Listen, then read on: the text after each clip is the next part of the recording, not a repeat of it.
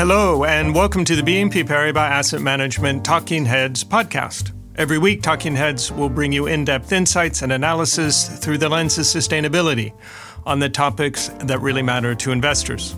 In this episode, we'll be discussing the corporate loan market. I'm Daniel Morris, Chief Market Strategist, and I'm delighted to be joined by Vanessa Ritter, Head of Global Loans. Welcome, Vanessa, and thanks for joining me. Thank you, Daniel. It's great to be with you today. I was in an interesting investment committee meeting recently. It was actually for multi-asset funds.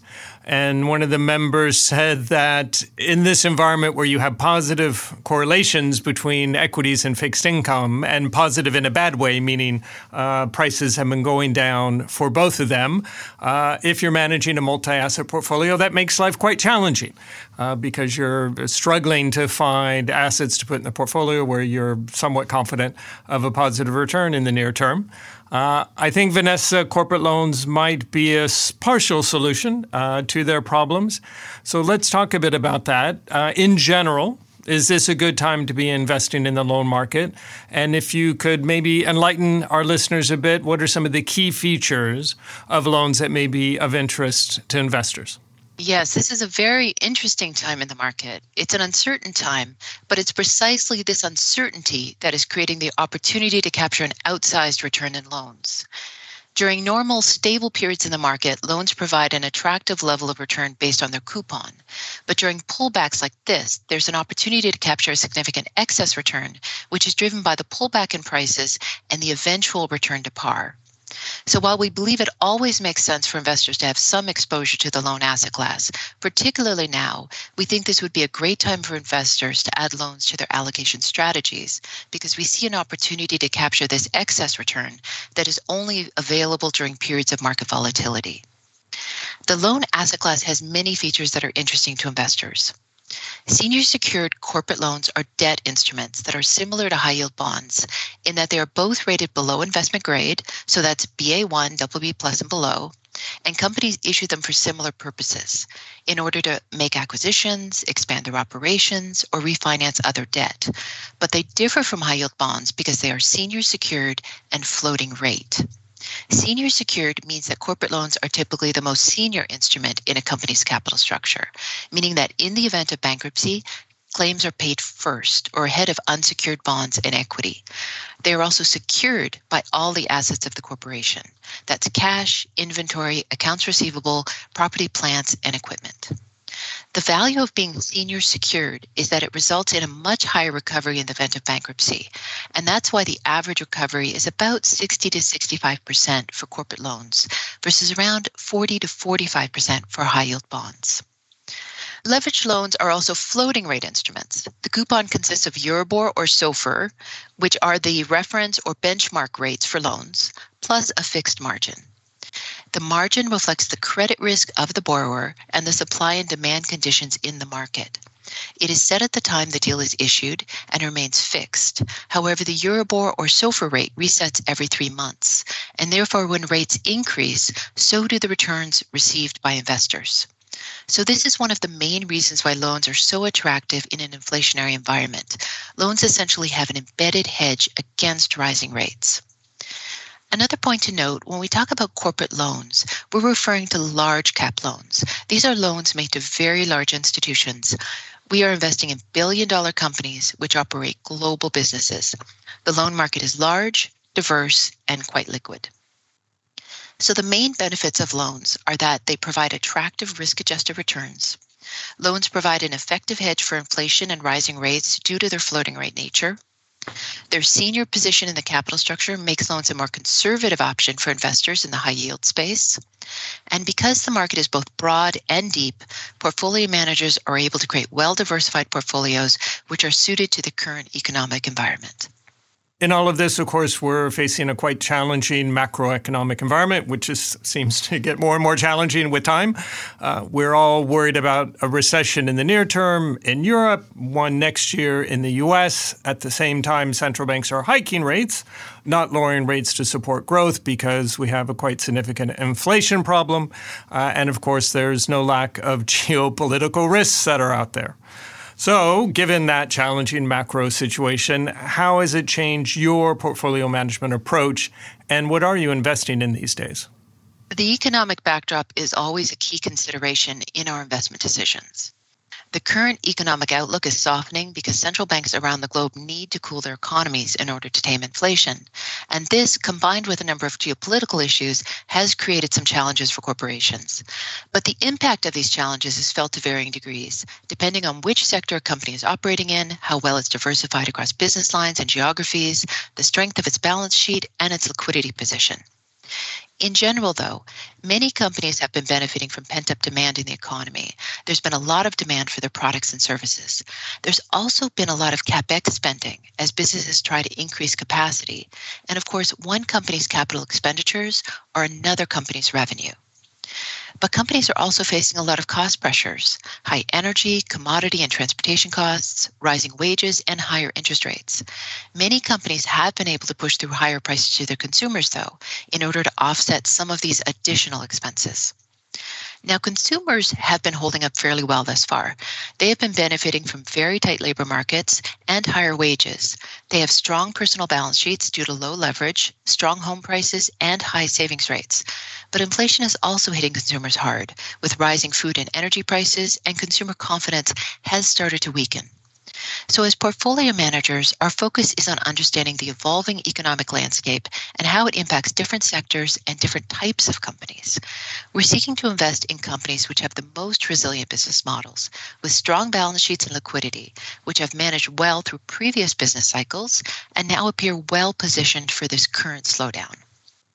We also believe that sustainability factors are the key to long-term performance, and hence our credit process involves a detailed assessment of E S G risk factors, which are integrated into our investment decision-making process. We firmly believe that E S G considerations are integral to designing and implementing resilient portfolios, which will perform across both short and long-term investment horizons. We also believe it can help to unlock upside potential and enlarge the scope of investments.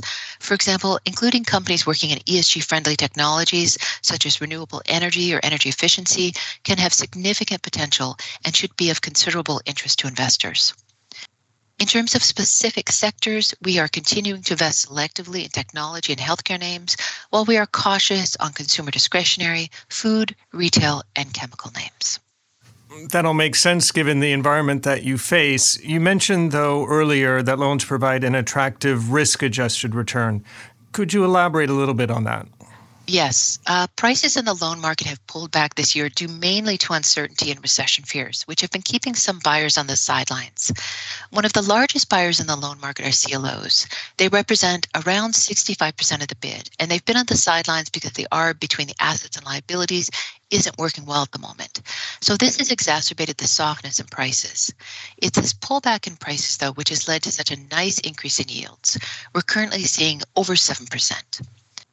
Importantly, defaults have remained limited. They are under one percent currently, and the default expectations have also remained quite low by historical standards because financial results have been resilient. Plus, the maturity profile of the loan market, meaning the amount of debt which needs to be refinanced each year, is fairly manageable over the next couple of years and shows that companies are not facing a lot of refinancing pressure in the near term. So this is why we say loans are attractive on a risk-adjusted basis. If we take the current yield minus the cost of risk, we arrive at an expected risk-adjusted return of around six percent. But we think it's also important to have the right strategy in this market. The loan asset class has been remarkably resilient over time. While it has experienced significant pullbacks, notably the two thousand eight downturn, it is typically followed by an even more impressive bounce back. It was the same for the COVID pullback in twenty twenty. There was a sharp downturn followed by a very strong rebound. For the COVID situation, this drawdown and rebound happened all in the same year. So if you look at the annual results for twenty twenty, you wouldn't even realize anything significant had happened that year. But if you had invested in March of twenty twenty, you would have been very happy by the end of the year. So this brings us to the current situation. We are late in the business cycle, and hence we need a late cycle investment strategy. It is precisely because of the pullback in prices, because of the uncertainty in the market, that we believe this is a good time to invest in loans. This is the time when outsized returns can be earned in this asset class, as long as one has the right strategy to take advantage of it. There are a lot of strong companies in the market with resilient business models and strong cash flows that will be able to manage through the downturn, and they are now selling at a discount. They are on sale. Prices for strong credits have pulled back by around five to eight percent, so loans that were once trading close to par can now be purchased in the mid to low nineties.